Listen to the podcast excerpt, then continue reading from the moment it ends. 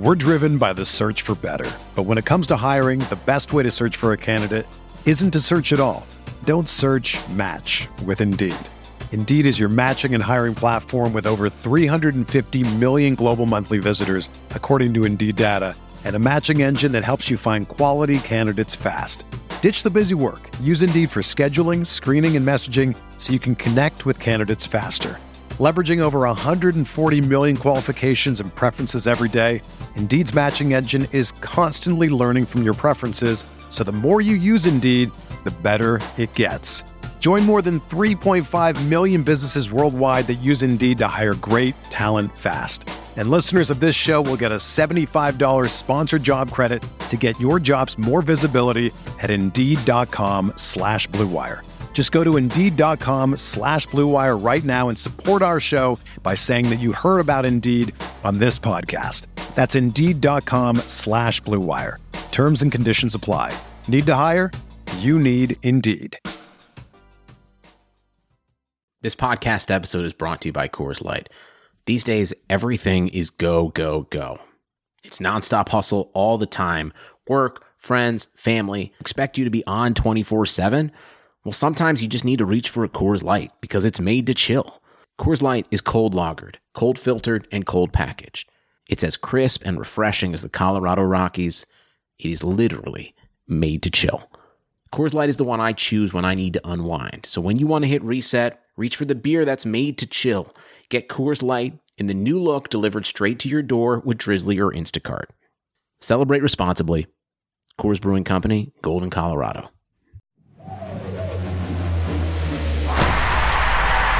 This is a Locker Room production.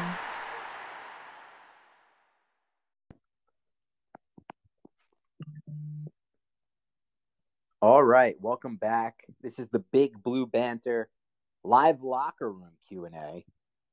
As you know, for those of you who have joined us in the past, we host a live locker room Q&A, a chance for us to kind of meet and greet some of the listeners of the Big Blue Banter podcast, a chance for us to chop it up, talk Giants football with everybody who's a fan of the show, but you know, doesn't always get the opportunity or doesn't normally get the opportunity to share their opinions or to be heard. So this is the goal of this. We want you to be heard. We want to talk to you guys about Giants football and your thoughts on anything that's going on right now. It's all draft season. So that's what the show is going to be focused on, I'm sure. But we're here to talk all Giants football. So as we wait for others to gather and join in the room, I will note that it will be a solo show tonight. Nick will not be here tonight. He is busy at the moment and could not make it, missing his first locker room. So hopefully first of last for now. It is just going to be me tonight rocking the solo show. But until next week, that's what it's going to be. So let's get our first speaker in tonight. It's our pal, buddy, friend of the show, one of the nicest guys that I've interacted with on the Twitter sphere, and that's Victor. What's going on tonight, Victor? Hey, Dan, how are you? And did you just say nice and Twitter? in the same yeah. sentence. It's very rare that you interact with people on the Twitter sphere that are nice, but you know what? You're one of them, man. You you truly are. So um, I hate to say this. I wish Nick was there tonight because I would tell him it's Devonte. It's DeVonta Smith. It's DeVonta Smith. You're I will, be, I will be making sure that he listens to a recording of this. I mean, he's had it battered and beaten, battered and beat, beaten into him at this point how wrong he was. But I'm going to make sure that he hears it one more time. Yeah, good, good for you. Hey, just a couple things, and I know one is an observation is you know looking at the uh, the Jets trade, and I know we're not talking Jets, but that shows you what the value of a fourth year quarterback who does not live up to their promise. So, what could, you know, if Jones doesn't pan out, we're not getting a one for him. you know, we're, we're, we we could get a two and a four and a six. Like, so the values drop quickly on quarterbacks with promise. That's just one thing. Yeah, I mean you're 100% right. And to be fair, it's a little bit of a different situation when it comes yeah. to the situation with Darnold because he was entering the final year of his contract. It's a team option, but it's a big team option, so they're going to have to allocate a massive cap hit toward Darnold. And that's pretty much unproven, at least from a success standpoint with the Panthers. They don't know for sure if he's going to be a proficient quarterback for them. They don't really know anything going into it. They're taking a gamble, one that I like personally, but they're taking a gamble. So I think that plays a role in it. Obviously, you saw earlier in the offseason, uh, Matthew Stafford was traded for a much larger haul. He's a much older quarterback, but a proven quarterback. But you're right. I mean, if Jones struggles or if the Giants look to move on from Jones this offseason, it's because they don't believe in him to be the long term answer, just like the Jets all of a sudden didn't with Sam Darnold. So you're right. The leverage yeah. won't be there, and they shouldn't be expecting, you know, more than a second plus. But we'll we'll see. That that's a long way to go, but it is a good point. I know some fans would be expecting a big haul, and I, I'm with you. I wouldn't expect that at all. And last week, somebody threw out a kind of a fun question to you guys, and, and I was trying to think of one uh, for you. Here it is. So we know the quarterback's going to be gone, but if you know this is an upside down world, if it was an upside down world, if Justin Fields or Mac Jones fell to the Giants, Dan Snyder general manager of the Giants, would you take either one of them? Well, first of all, and I want to make this clear, Victor. my last name is pronun- pronunciated Schneider. Schneider. I, I apologize. And it's, apologize. it's okay. I don't really care, but it is important to note because there are two Dan Dan Schneiders out there, both horrendous, horrific people that I've been unfortunately mixed up with multiple times on Twitter. The first one is owner of the Washington football team. oh God! Obviously, well documented what kind of a low life he is. And at least once or twice per year, I'll get tweets directed right at me, tagging me, telling me to change the team name, telling me to do all these things with their franchise things I have no control over. But then there's actually another Dan Schneider. But this one spells his last name similar to mine. Snyder doesn't, the owner, but this one spells his name similar to mine, but with a D. And he was like the old Nickelodeon producer or something. He was like showrunner for Nickelodeon back in the day, and he's apparently this awful person that has like foot fetishes and sexual harassment cases at Nickelodeon with the kids. There's all sorts of bad stuff going on with him, and people still mix me up occasionally with him on Twitter. So I do need to make it clear there is no D in the name. But to answer your question, Victor, it's a great question. I've said before, and I'll say it again: quarterback is a position I would be very aggressive with. I will. will it's going to sound. We're driven by the search for better, but when it comes to hiring, the best way to search for a candidate isn't to search at all. Don't search. Match with Indeed. Indeed is your matching and hiring platform with over 350 million global monthly visitors, according to Indeed data, and a matching engine that helps you find quality candidates fast. Ditch the busy work. Use Indeed for scheduling, screening, and messaging so you can connect with candidates faster. Leveraging over 140 million qualifications and preferences every day, Indeed's matching engine is constantly learning from your preferences, so the more you use Indeed, the better it gets. Join more than 3.5 million businesses worldwide that use Indeed to hire great talent fast. And listeners of this show will get a $75 sponsored job credit to get your jobs more visibility at Indeed.com slash BlueWire. Just go to Indeed.com slash BlueWire right now and support our show by saying that you heard about Indeed on this podcast. That's Indeed.com slash BlueWire. Terms and conditions apply. Need to hire? You need Indeed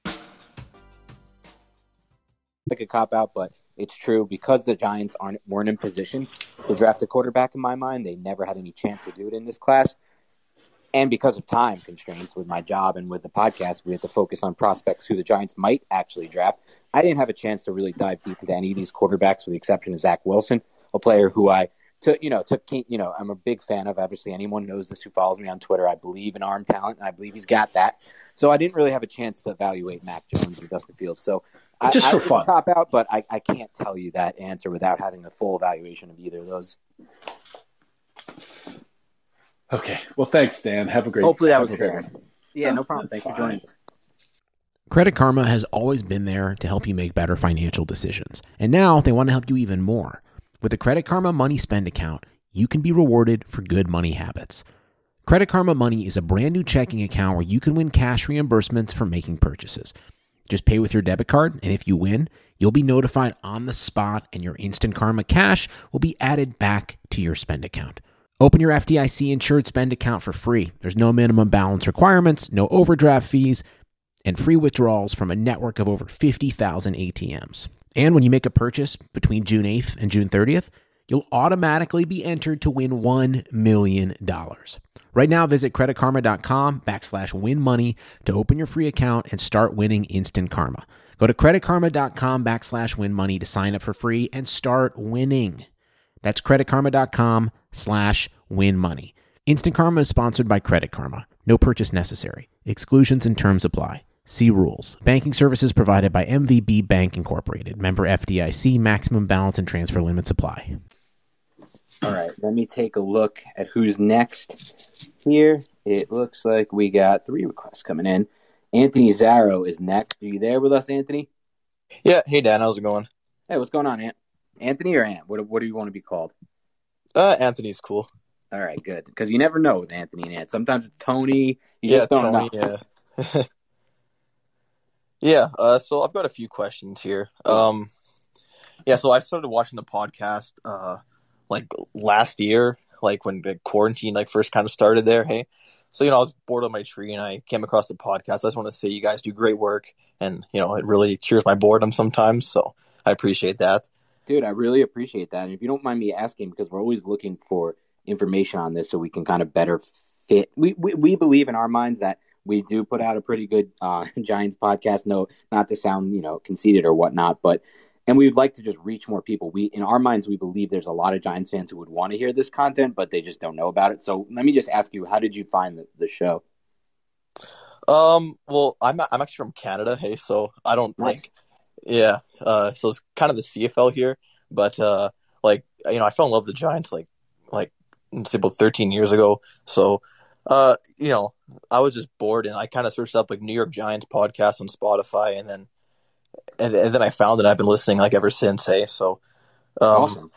yeah, uh, yeah, I, I'd say you guys do a very good job. Like your analysis is like super in depth and stuff, and yeah, I really appreciate it. I've I've told all my friends, like you know, who are who are NFL fans or Giants fans or guys who just want good like evaluation of draft of draft prospects to, to check you guys out. So yeah, I would just keep doing, you know, just keep doing the stuff you're doing, and yeah, it's awesome. Really appreciate it, Anthony. Yeah, uh, no problem. So I've got uh, three questions here. Um, the first one is so the Giants are kind of stacked for tight ends right now, hey, um, and especially with like the money they're paying Kyle Rudolph. Um, I don't think he's being paid that much money to you know take a secondary role, in my opinion.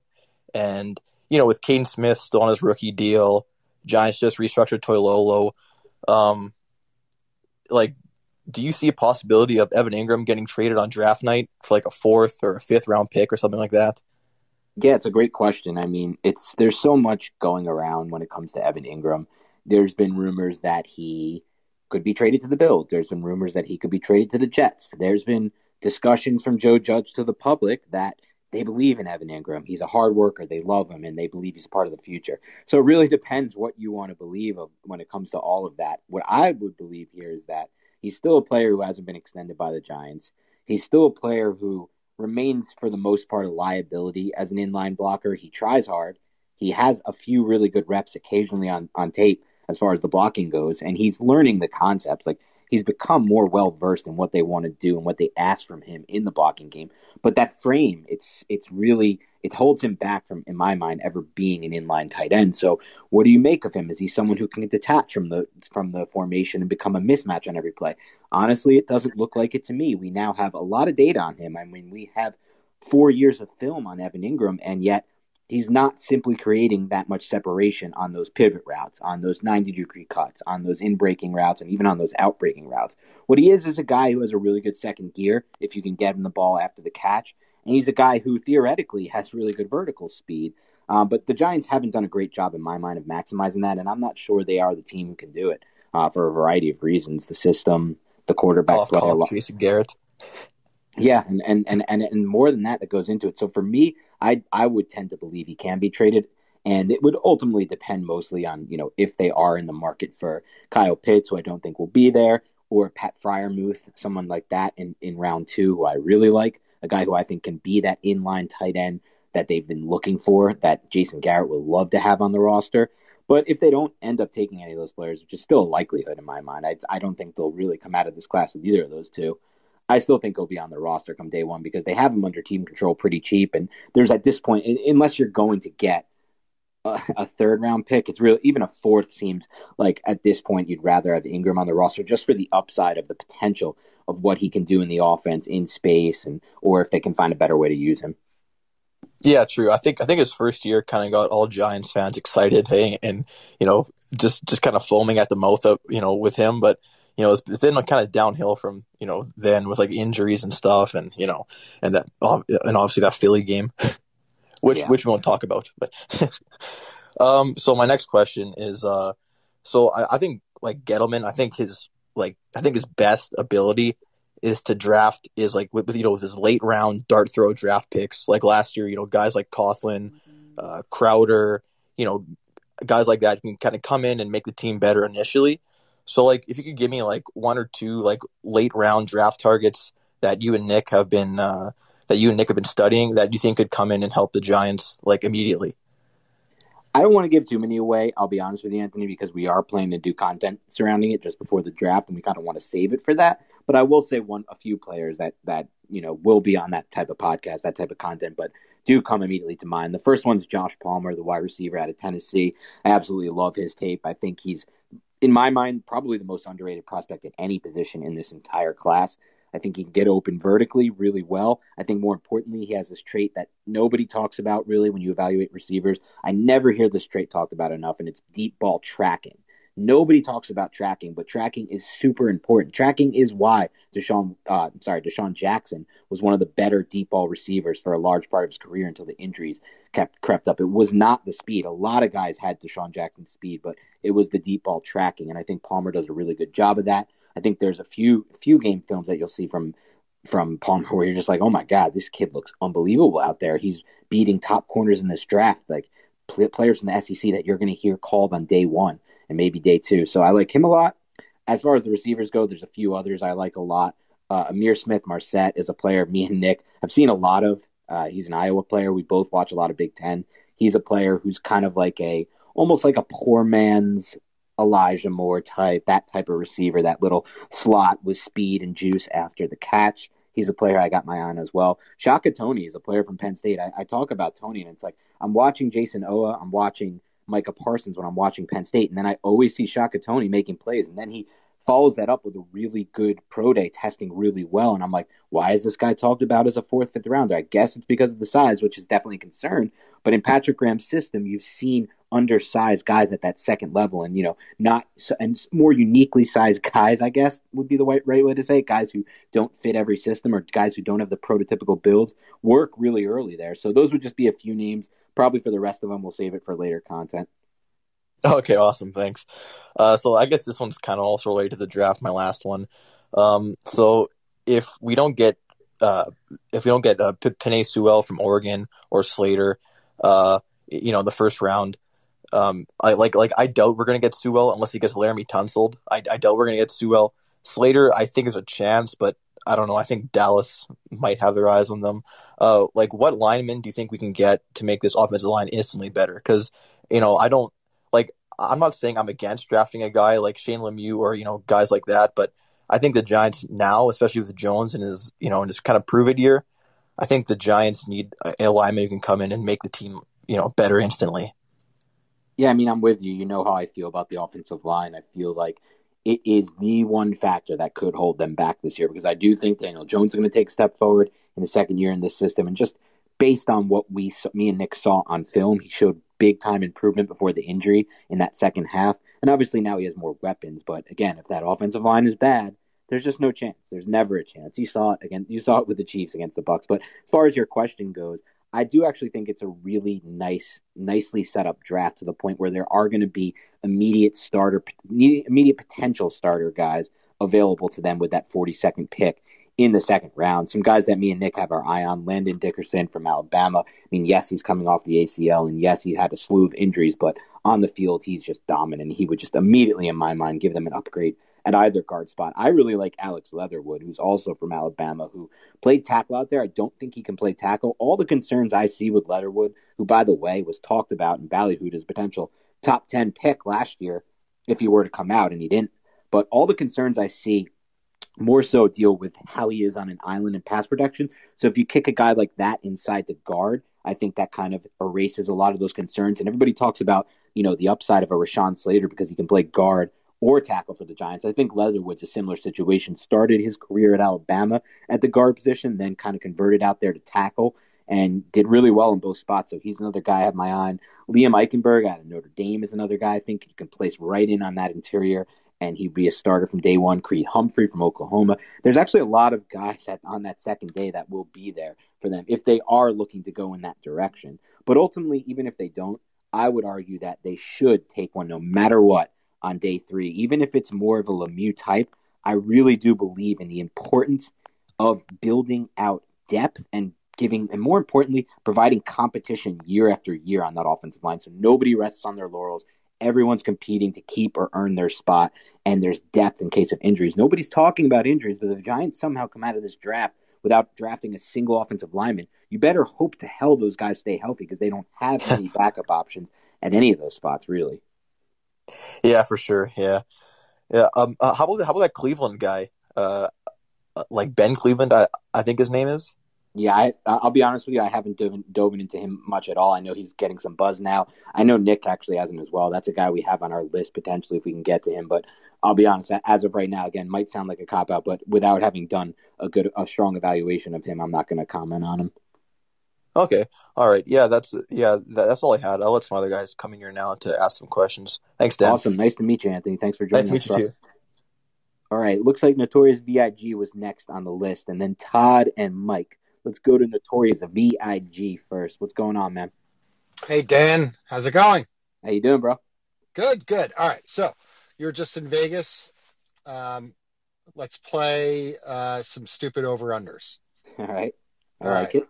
Uh, Rashawn Slater, 10 and a half.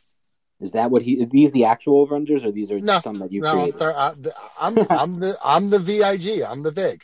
I like it. I like that's what that stands for. I'm a huge fan of that. The vig is the vig is important in life, no matter what you're doing. Um, and as as as uh, what's his name once said, Edward Norton once said, "Women, the rake of life." But um, in this scenario with Sean Slater, we'll talk about ten and a half. I'm gonna go.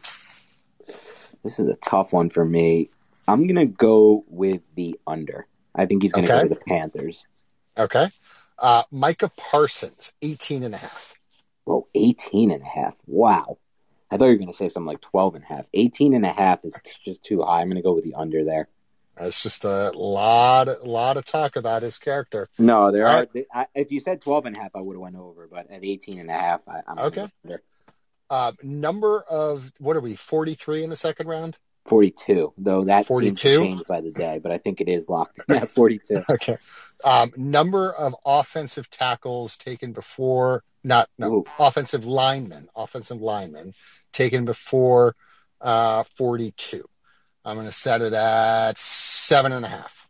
All offensive linemen? Yeah. All right. Let's see. I think that the four tackles that will definitely go before that pick are going to be Slater, Sewell, um, Darrisaw, and um, and Jenkins for sure lock those in. I think Vera Tucker's a lock, so that's five. What did you give me? Seven and a half? Yeah. And then I think there's going to be enough teams that are, ah, seven and a half is close. That's going to be super close. I think I'm actually going to take the under there. I think it will be right around seven, six or All seven. right. All right. You might get a decent guy in a second. Uh, okay. And Devonta Smith. Ooh. 11 and a half. 11 and a half. Oh, no, oh, 11 and a half under, under for sure. I think if, if he's there, that he'll be the Giants pick. I, I, that was okay. been my prediction since January, so I'm going to stick okay. with it. All right, that was a layup. All right, good stuff. Actually, um, he's going to go to the Dolphins. To be honest, I think he's going to surprise people and be the first receiver off the board, which nobody's really predicting right now. Okay, Chase ten and a half. Chase under. Come on. okay, Waddle. Waddle ten and a half. Give me the over on that. Okay. Um, have you? Uh, so you, you, guys are just doing your work. Have you uh, dived into Trey Smith at all? Guard Tennessee. I, I, haven't, but Nick has, and he hates Trey Smith. So we're not even really? doing. We didn't do it. We decided to not even do a profile on him because we thought it would be too negative. There's no point in putting out like a negative draft profile. I know Nick is not a fan of Trey Smith at all. Interesting. All right, good stuff. Good stuff. Thinks he's all right. balanced too much on tape, and thinks he's going to be kind of the next. Uh, what was that kid who busted from from Georgia last year. Will, Will Hernandez? No, no, not Will Hernandez. kid who the Titans took. I'm blanking on his name, but yeah, one of those. Uh, Isaiah, Isaiah. Yes, there you go. Yeah, yeah. Yep. Uh, all right, good stuff, man. Let others go. Yep. Thanks for joining, man. Ciao. All right, we got Todd coming on next. Now, Todd, how you doing, bro? Hey guys, I'm doing great. How are you guys tonight? Good. Well, actually, it's just me tonight because Nick actually couldn't make it tonight. Oh, I'm sorry to hear that. I missed like literally the first two minutes uh, eating my delicious avocados. Um, They look my so- uh, They look real fresh tonight, actually. listen, uh, Wegmans. I live up here in Rochester, New York, the headquarters of Wegmans, which I'm sure you guys have down by you. But the fact that we can get fresh avocados in April in, in upstate New York is a, an act of God. So I do love me some fresh avocados. Um, I can tell, man. Yeah, absolutely. Hey, my question was this, and I actually put this in on a review. So if you've already answered this on a podcast that's yet to drop, um, I'm happy to wait for the podcast. But it's really along the depth in the draft as you guys go through your evals.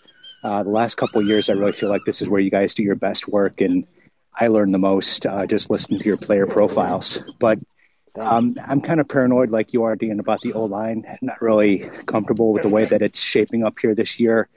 Uh, and given uh, your your evals, I guess my question is this: Do you feel like at the top end of the draft, where the Giants are picking at 11, the drop off into the later rounds, they'd be better off, uh, you know, waiting to get some interior offensive line help, or waiting to pick up a wide receiver uh, to help out Daniel Jones uh, in, in later rounds. So I guess my question is the depth of the draft for the O line positions versus the wide receiver positions. Where do you think would be best uh, situated to go to pick up help at both spots if Gettleman went that route, which is it's a big great question. It's a great question, Todd, and I totally understand it. And, and the, the the blanket answer, the the you know the answer in a vacuum would be that wide receivers quite clearly more deep than than offensive guard or sorry interior offensive line. Or, in my mind, any single position in this draft class, and I don't think that's really even debatable. But I think what you really have to ask yourself is, do you want to fill out a roster that way by looking at it like a fantasy draft, where you know you're going to take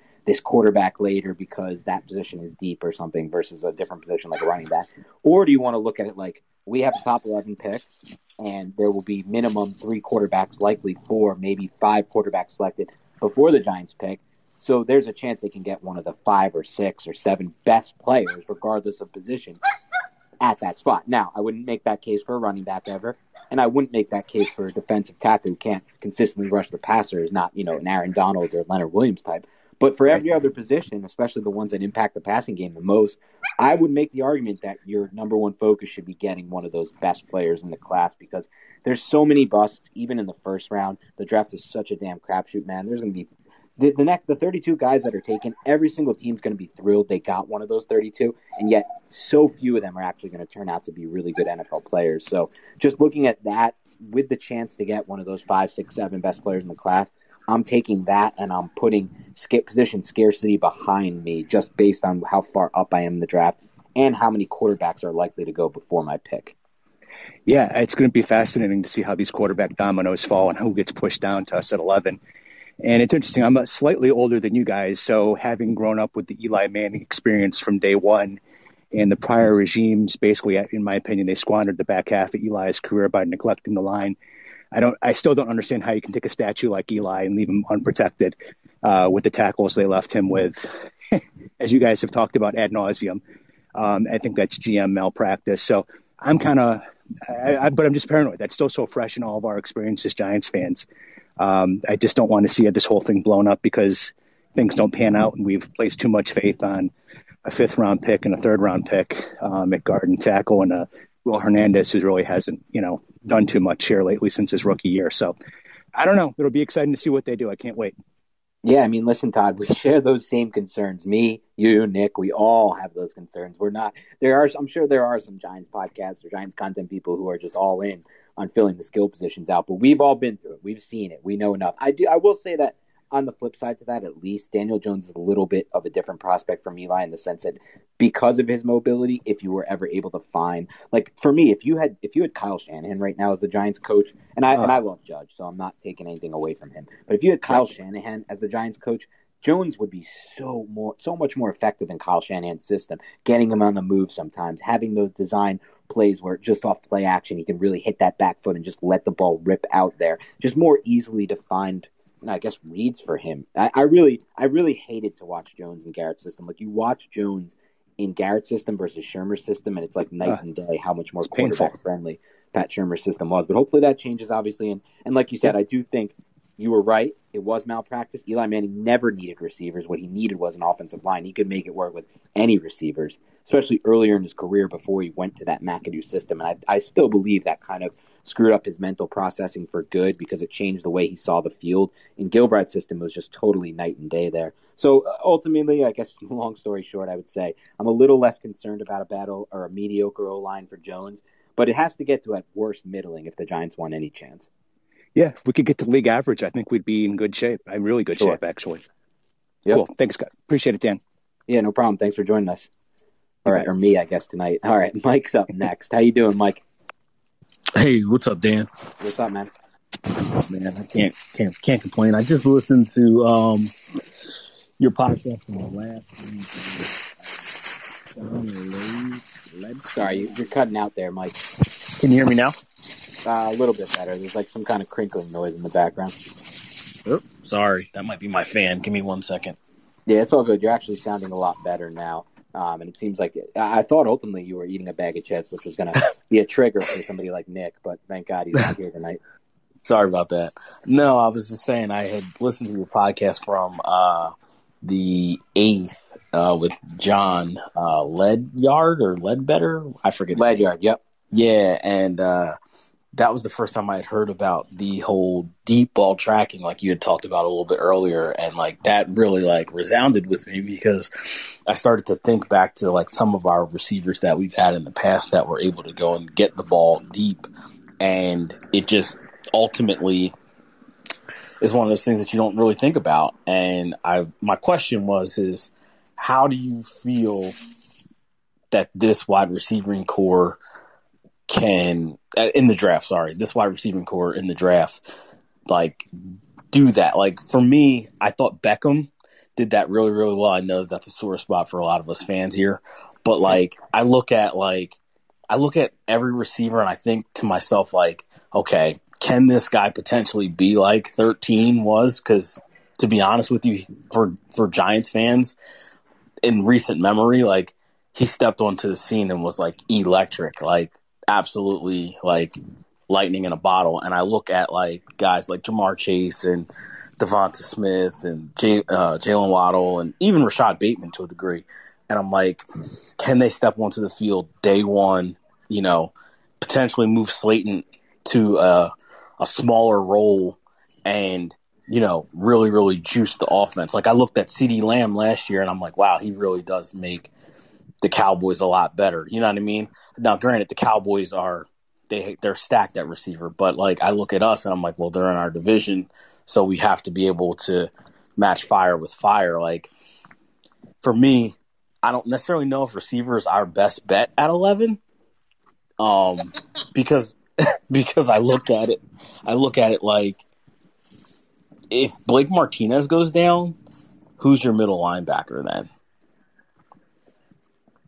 Yeah, I mean, I'm, I'm sorry. The question kind of be uh, just to answer your question. I think I'm going to get to where you uh, were, were pointing to there, Mike. I think what you're saying is, can anybody step on the scene like an Odell Beckham? But I would say this: there's so many factors for if you can beat Odell Beckham in year one. First of all, what Beckham did in year one is insane when you consider he got injured in early training camp and couldn't actually practice and get the reps down with Eli, and then was injured through the first four weeks and then was immediately amazing. But I think what's important about the Beckham thing, and this gets lost a lot on a lot of people in my mind in the industry, is that Eli Manning played a really big role in why Beckham was so good. No one's going to believe that. No one's going to give him credit. But Eli Manning still had a lot of drive and velocity on his passes in those in those 2014 through 2017 years.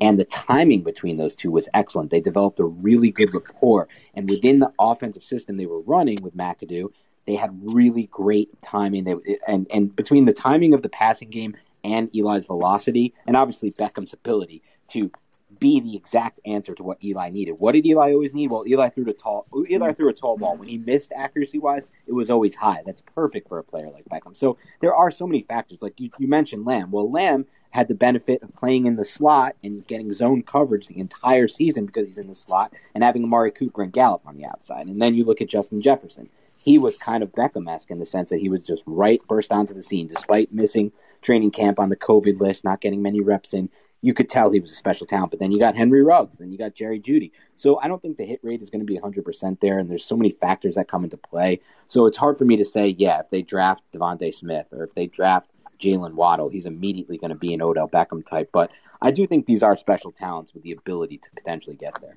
And then my last question is: Is everybody saying to trade back at eleven?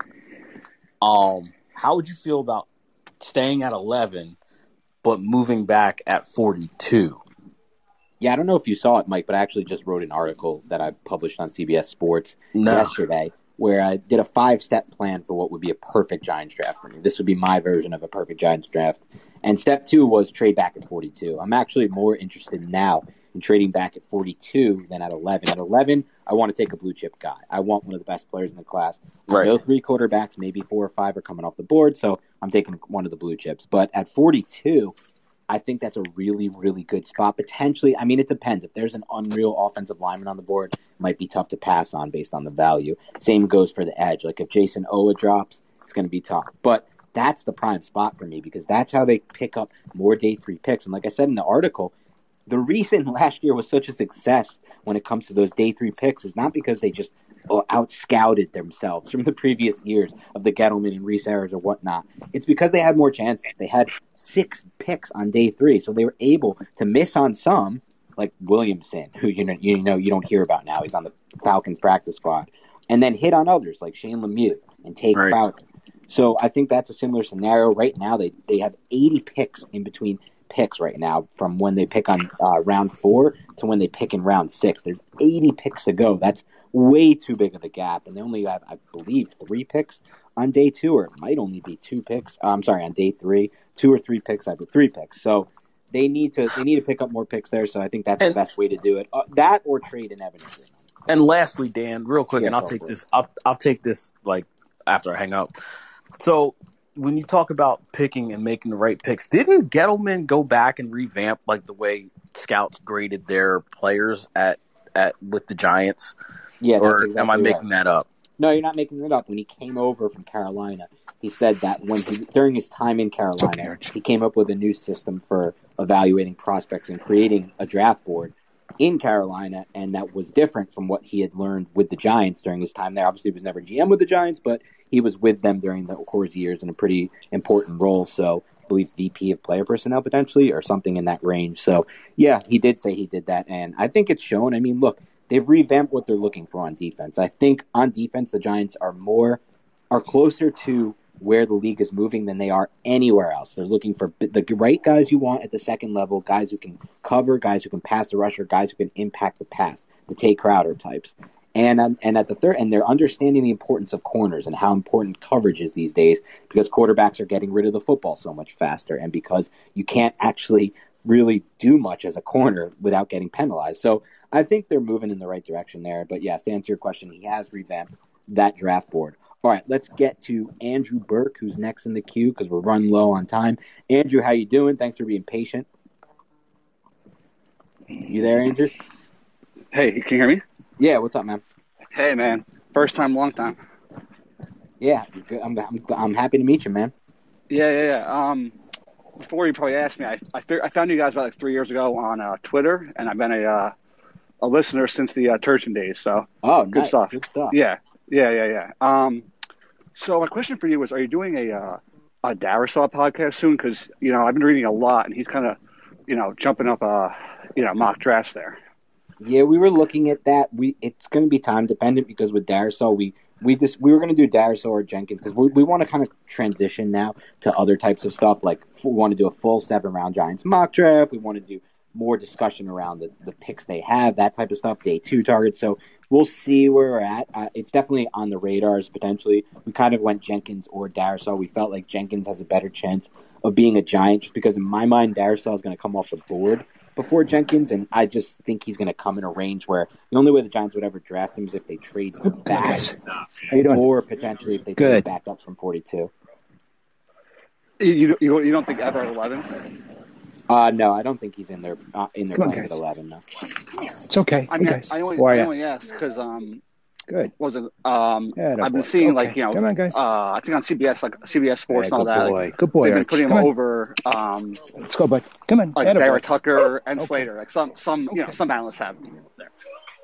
I, I, I'm- I'm losing you right there, Andrew, because it looks sounds like you got something going on in the background. Maybe Yeah, walking the yeah. dog. I'm trying to fight through that. So, what was your question, Andrew? Oh, um, I was saying like I've been I've been reading a lot of like uh, a lot of articles like a lot of analysts have them have uh, Darrisaw over like Slater and uh, and Hey, Barrett. Tucker and just just just because of his length, you know, and like uh, you know how Gettleman likes like the six five guys with the long arms. So Oh yeah, for sure. Yeah, I mean, listen, yeah. Darrisaw's a great prospect. I like him a lot. I think ultimately he'll go in that top 15-ish range. Chris. I just don't see him in the Giants' plans personally. I don't even like if you ask me, I don't think the Giants are going to really be all that interested in Slater or Sewell. These are guys I would like them to take, but I think from everything I've read and from things I'm hearing, they really want to give Peart a chance to just be that guy. So I, I ultimately don't. I think they're either going to go edge or receiver in that first round. I'm, I agree. I'm, I'm with you there. I just wanted I just want to get your thoughts on uh, on Darrisaw. But thanks yeah, for taking my call. good player. yeah, no, Yeah, thanks, no man. doubt. And, um, I got to come back with uh, Nick's on. So Yeah, schedule me sure. for next join week. Us, join us next week. Ni- nice to meet you, man. Nice to meet you. Thanks. All right, let's get Dom in here, and then it looks like we'll be have to wrap it up after there. We might actually have time for one more after Dom, so let's see. If you do want to jump in and join the show, hit request to speak. I know there was someone earlier who said it Alex wanted to talk, but uh, just hit it, and we'll see if we have time. But right now, what's going on, Dom? Hey, hey, what's going on, Dan? Uh, How you doing? It's nice to speak to you again. My uh, question is how how um on point do you think that Kim Jones is on the Giants beat at this point? Do you think she knows what she's talking about? Uh, as far as all these beats go, and as far as you know, how on point are these beats during the this time of the year, right? Late air, I'm sorry, early April, right before the draft. Again, this anything I hear around this time, Dom, I'm taking with a grain of salt because I know there are teams putting out misinformation on purpose. I know there are teams leaking information because they can't keep it inside, and that goes into play. So, in, in relation to what I would I would ask you, Dom. Well, she um she tweeted a little a little while ago that she uh she has six six players that the Giants are considering. It seems like it's a pretty wide wide ranging thing. She has Ojulari, Parsons, Kwity Paye, Slater, Surtain, and Waddle. But then, then she then she highlighted among, which means it could be more. So I really don't even know how how juicy that is anyway. I mean, yeah, it's like a Jordan they- Raanan report, right? He puts Yeah. out 17 different people. Yeah, I mean, and wouldn't they? I mean, wouldn't they at this point have it down a, a little bit more narrow than that at this point? Uh, I would say that at this point, I mean, it seems unlikely they're just that she has a source that's telling them her their exact big board.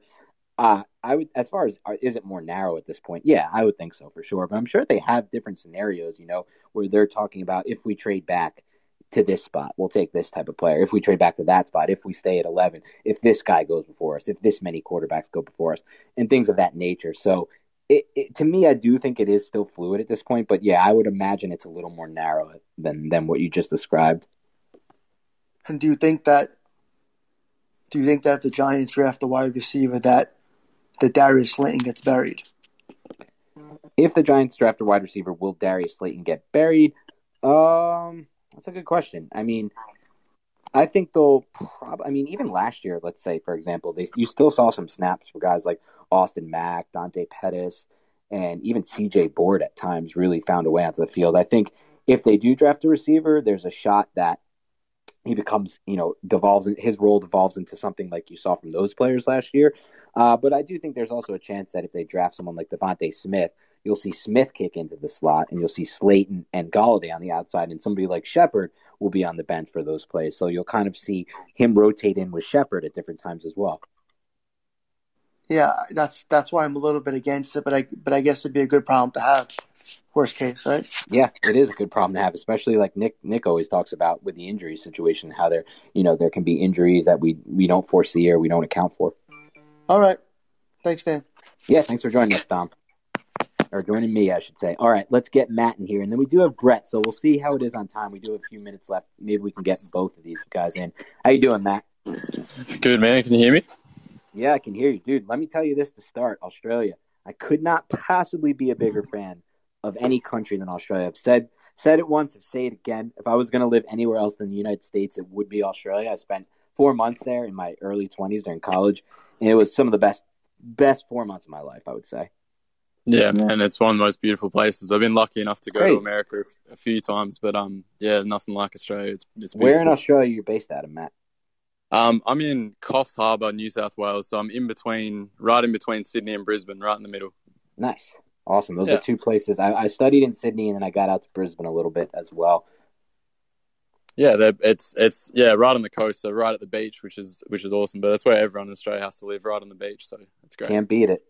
That's it. I want to say thanks first of all, man. I really appreciate all the all the content that you guys do. Um, you and much um, so much from it. All the all twenty twos and stuff. I don't really really any content in Australia for NFL stuff, so it's good to get any content at all. And then yeah, understanding it and listening to it's great. So it's helped me get to the game a bit, which is awesome. Um, question I had as well, like I understand that with the draft we're going, you know, best player to look, but if all things were equal um, and best player available met with need in the first one, two, three, I guess what would you what would you guys or what would you suggest is the is the positions of need that would be best to take? So like O line in one or you know edge in two, receiver in three, or if those things did meet up, what what would you suggest? Yeah, it's actually a great question. Like in a perfect world, if we had a, a 10 grade on every single position, where would you go? So for me, right now, it would be edge. If I could somehow get a Chase Young type prospect for the Giants right now, I mean, I think it could transform their defense into becoming one of the two, three, four, maybe first best defense in the NFL. If you got a Chase Young lining up alongside Leonard Williams and running the two man stunt game with him with that back end coverage that they've already built, and with Patrick Graham and with Blake Martinez, I mean, you're talking about, in my mind, one of the best defense in the NFL. So I'd start there. Number two for me, this might be a surprise to some, but it would be O tackle, uh, offensive tackle. I know I like Peart. I really like Peart, and there was actually just a picture today of him training where he did look like he put on a lot of good weight, a lot of he added to that frame, which is a big thing for him. I mean, he needs to add to that frame. That's part of what his profile was coming out. Like, can he fill out that frame? And it looks like he has. But if you can get, you know, I don't know, a Trent Williams type, a Penei Sewell on your tackle spot with Andrew Thomas as maybe your second best tackle in that scenario, I mean, you're just looking at a team that's so set up so well both in the run and in the pass game. So I would go offensive tackle two. And then after that, I mean, if you could somehow have this perfect scenario where you could find these 10 of 10 prospects, give me tight end. Because if I can get a Rob Gronkowski type, somebody who's a two way tight end who can block for me in line, but also be such a threat in the passing game. I'm talking about prime Gronk, not what we have now. He'd be my third one. So I'd go those as my top three. I think I might have lost you there, man. Yeah, hope, hopefully not, but perfect. Thanks for the, the answers, man. And again, appreciate all the content that you guys do. Yeah, Matt, and hopefully, if if you did cut out, it looked like you cut out Wi-Fi wise. You'll you'll be able to hear this recording as well. But thanks for joining us, man. It was good to have you on from down under. Cheers, man. Thanks. All right, let's do one more. It's Brett, and then we're gonna wrap this bad boy up. What's going on, Brett? Hey, how you doing? Can you hear me? Yeah, man. How's it going? Good, good. First time on the locker room app, so uh, nice to be on. Actually, just had a little bit of a different question to ask you personally. If you can give us a rundown of where and what you will be doing on draft night.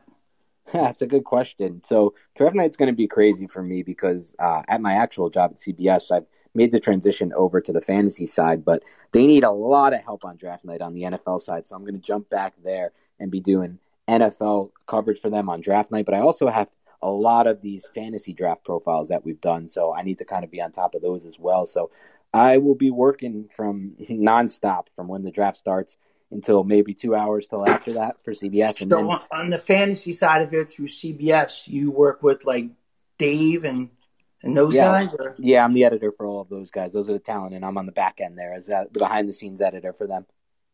That's awesome. One other Yeah, question. So you're, I think I saw in uh, on Twitter a couple weeks ago, uh, the Giants games. You're in section 329. I was back in the day. I mean, back I don't in the get day, a chance oh. to go. I don't get a chance to go to games anymore because um because of my job. But my my dad and my brother are there, Still rocking, still rocking 329, 330 area. Oh, okay. I thought maybe this coming year I can finally uh, meet you. That that'd be cool, man. I'm looking to meet every all the fans of the Big Blender. We were thinking maybe me and Nick will do some kind of meetup or something like that. And if it is like a night game, I might be able to pull it off, like a Sunday night, Monday night, Thursday night. I have a chance at probably not Sunday night, but um, those would be the, the possibilities. I, I wouldn't be if I'm not working during the time. I have a chance to do it. Do you get a chance to go to any like Giants away games? So far, no. I mean, I, I was in the press box for a few games before the COVID year, uh, just covering the team back when I was on the NFL, and we wanted some some boots on the ground and some coverage from there. So I was at some home games from the press box, but so far, no away games. Okay, last question to close it out. Yeah. Who's your ideal pick for the New York Giants uh, come draft night? Their first pick, number eleven. I'm going to go with Penei Sewell because I think there's actually this weird chance that Sewell might be on the board at 11 if a team falls in love with Slater. And just based on how the board shakes out, with so many teams, I think, going to be interested at quarterback. Yeah, the quarterback position. Yeah, I'm sorry. Yeah. The quarterback position's jumping up. Yes, definitely. Exactly. So I think there's a chance that only one of the tackles will go before 11. And if that's the case, and let's say it's Slater, if some team loves Slater, and I think there's reason to believe like it's possible a team would want Slater over Sewell because I think Slater is a little bit of a different prospect. I think Sewell's more of an upside play, but Slater to me is just like with the foot with feet like that, you just can't fail in my mind. Um, so Sewell, I'll, I'll, give I'll give Penei Sewell. He would be my ideal candidate at eleven. Thank you so much for giving me the opportunity. Yeah, man, I, it was it was fun talking to you. Thanks for joining. Have a good one. Thanks. Yeah, you too, man. All right, I'm actually going to squeeze one more in here. Stevie Bob, what's going on, man? You there, Stevie Bob? Stevie Bob going once. Stevie Bob going twice. This reminds me of an auction draft. Actually, you're not allowed to call them that anymore, but a fantasy football salary cap draft where it's going once, going twice, and then somebody says like, "Oh, it was sold," but somebody says, "No, I tried to get it in. I said something." And the auctioneer doesn't hear him. Leads to a whole draft day fight. Uh, that's always fun. It looks like Stevie Bob. Are you there, man? Just saw you hit the mute and then turn it off. I don't know.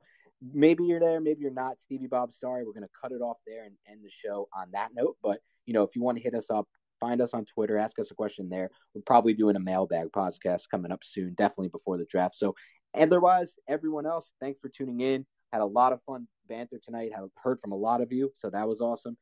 And we'll be back doing this next week. So, talk to you guys soon.